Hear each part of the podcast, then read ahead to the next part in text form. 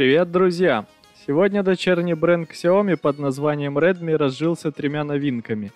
Redmi K40, Redmi K40 Pro и Redmi K40 Pro Plus. Несложно догадаться, что они пришли на смену Redmi K30 и Redmi K30 Pro, сохранив прежнее позиционирование, где базовая версия стала субфлагманом, а прошки считаются флагманскими устройствами в иерархии гаджетов Redmi, и не в последнюю очередь из-за присутствия топового чипа Qualcomm – Хотя по сочетанию характеристик Redmi K40 Pro и Pro Plus все же стоит считать около флагманским смартфоном. Сразу скажу, что радостное впечатление от ценников на смартфоны Xiaomi все больше улетучивается. Но в этот раз есть повод для оптимизма, ведь нам предложили продукты, созданные по принципу топ за свои деньги, и начнем с грубой реальности ценников на смартфоны. Цены на Redmi K40 в Китае начинаются с 310 долларов – и столько просят за модификацию с 6 гигабайтами оперативной памятью и 128 гигабайтами постоянной памяти. Самая топовая версия с 12 гигабайт оперативной и 256 гигабайт постоянной памяти обойдется в 418 долларов. Вариант с 8 гигабайтами оперативной и 128 гигабайт постоянной стоит 341 доллар. И 8 гигабайт оперативной и 256 гигабайт постоянной памяти обойдутся в 387 долларов. Более интересный Redmi K40 Pro стоит 434 доллара с 6 гигабайтами оперативной и 128 гигабайт постоянной памяти. Модификации с 8 гигабайт оперативной, 128 гигабайт постоянной и 8 оперативной 256 постоянной гигабайт памяти обойдутся в 465 долларов и 511 долларов соответственно. Самая старшая модель серии Redmi K40 Pro Plus – предлагается только в версии с 12 гигабайт оперативной и 256 гигабайт постоянной памяти. И просят за нее 573 доллара. Серия Redmi K40 это для тех, у кого денег не хватает на полноценный флагман. Или в случае с Redmi K40 Pro Plus можно сказать, что мы тут взяли за основу Xiaomi Mi 11 и сделали его дешевле, проведя небольшой тюнинг по характеристикам, чтобы не переходить ценовой раздел с титульным флагманом материнской компании чем суть новинок и какие продающие моменты должны сподвигнуть на покупку Redmi K40, Redmi K40 Pro и Redmi K40 Pro Plus, а также объяснить ценообразование. Компания называет Первое. Стильный дизайн, где особый акцент сделан на вырезе под фронталку, отличающийся миниатюрностью, диаметр 2,76 мм. Второе. Экран AMOLED с частотой обновления 120 Гц и частотой отклика сенсора 360 Гц. Третье. Достойная производительность. Четвертое. Wi-Fi 6, 5G, NFC. Пятое. Батарея 4520 мАч с быстрой зарядкой на 33 Вт. Шестое. Быстрая память, оперативная и постоянная. Седьмое. Защита IP53. Восьмое. Стереодинамики. Девятое. Трехкамерный модуль на 48, 64 и 108 мегапиксельным датчиком, в зависимости от модели, которому ассистирует ширик и макромодуль. Тот самый дизайн-код, с которого я начал перечисление преимуществ новинок, заключается в сочетании относительно тонкого корпуса, характерного модуля камеры с налетом сходства с блоком камер от Xiaomi Mi 11 и плоской матрицы. Фронтальная камера спряталась в круглом вырезе в левом углу верхней части дисплея. Цветовых вариаций у семейства Redmi K43 – черная, белая и синяя. В плане расположения функциональных элементов нет никаких отступлений от принятых компанией канонов. Впрочем, дактилоскопический сканер предложили на боковой грани, и это несмотря на наличие AMOLED-панели. Такое решение с датчиком явно продиктовано необходимостью удешевить смартфон. В семействе Redmi K40 установлен дисплей от Samsung на базе AMOLED-матрицы диагональю 6,67 дюйма, разрешением 2400 на 1080 точек.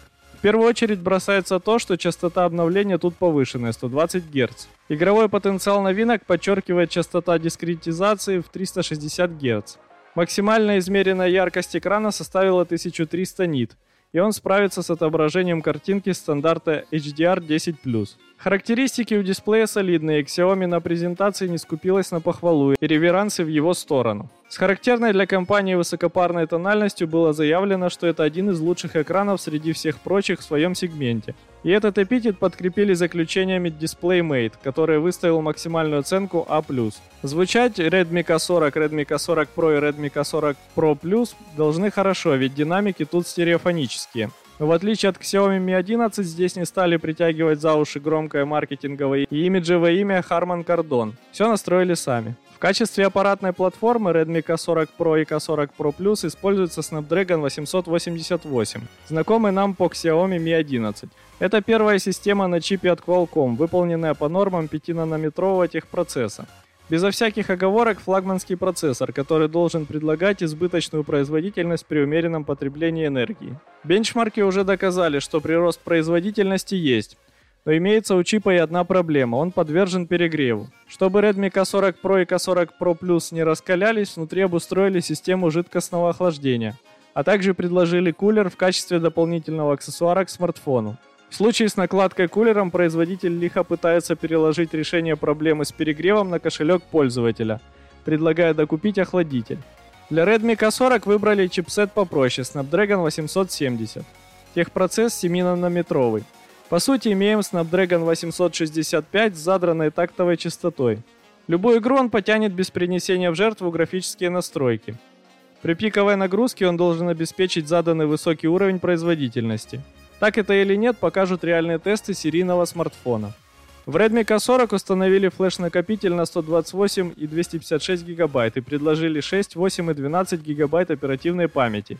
По нынешним меркам не так чтобы много, но зато память наибыстрейшая на рынке LPDDR5 и UFC 3.1.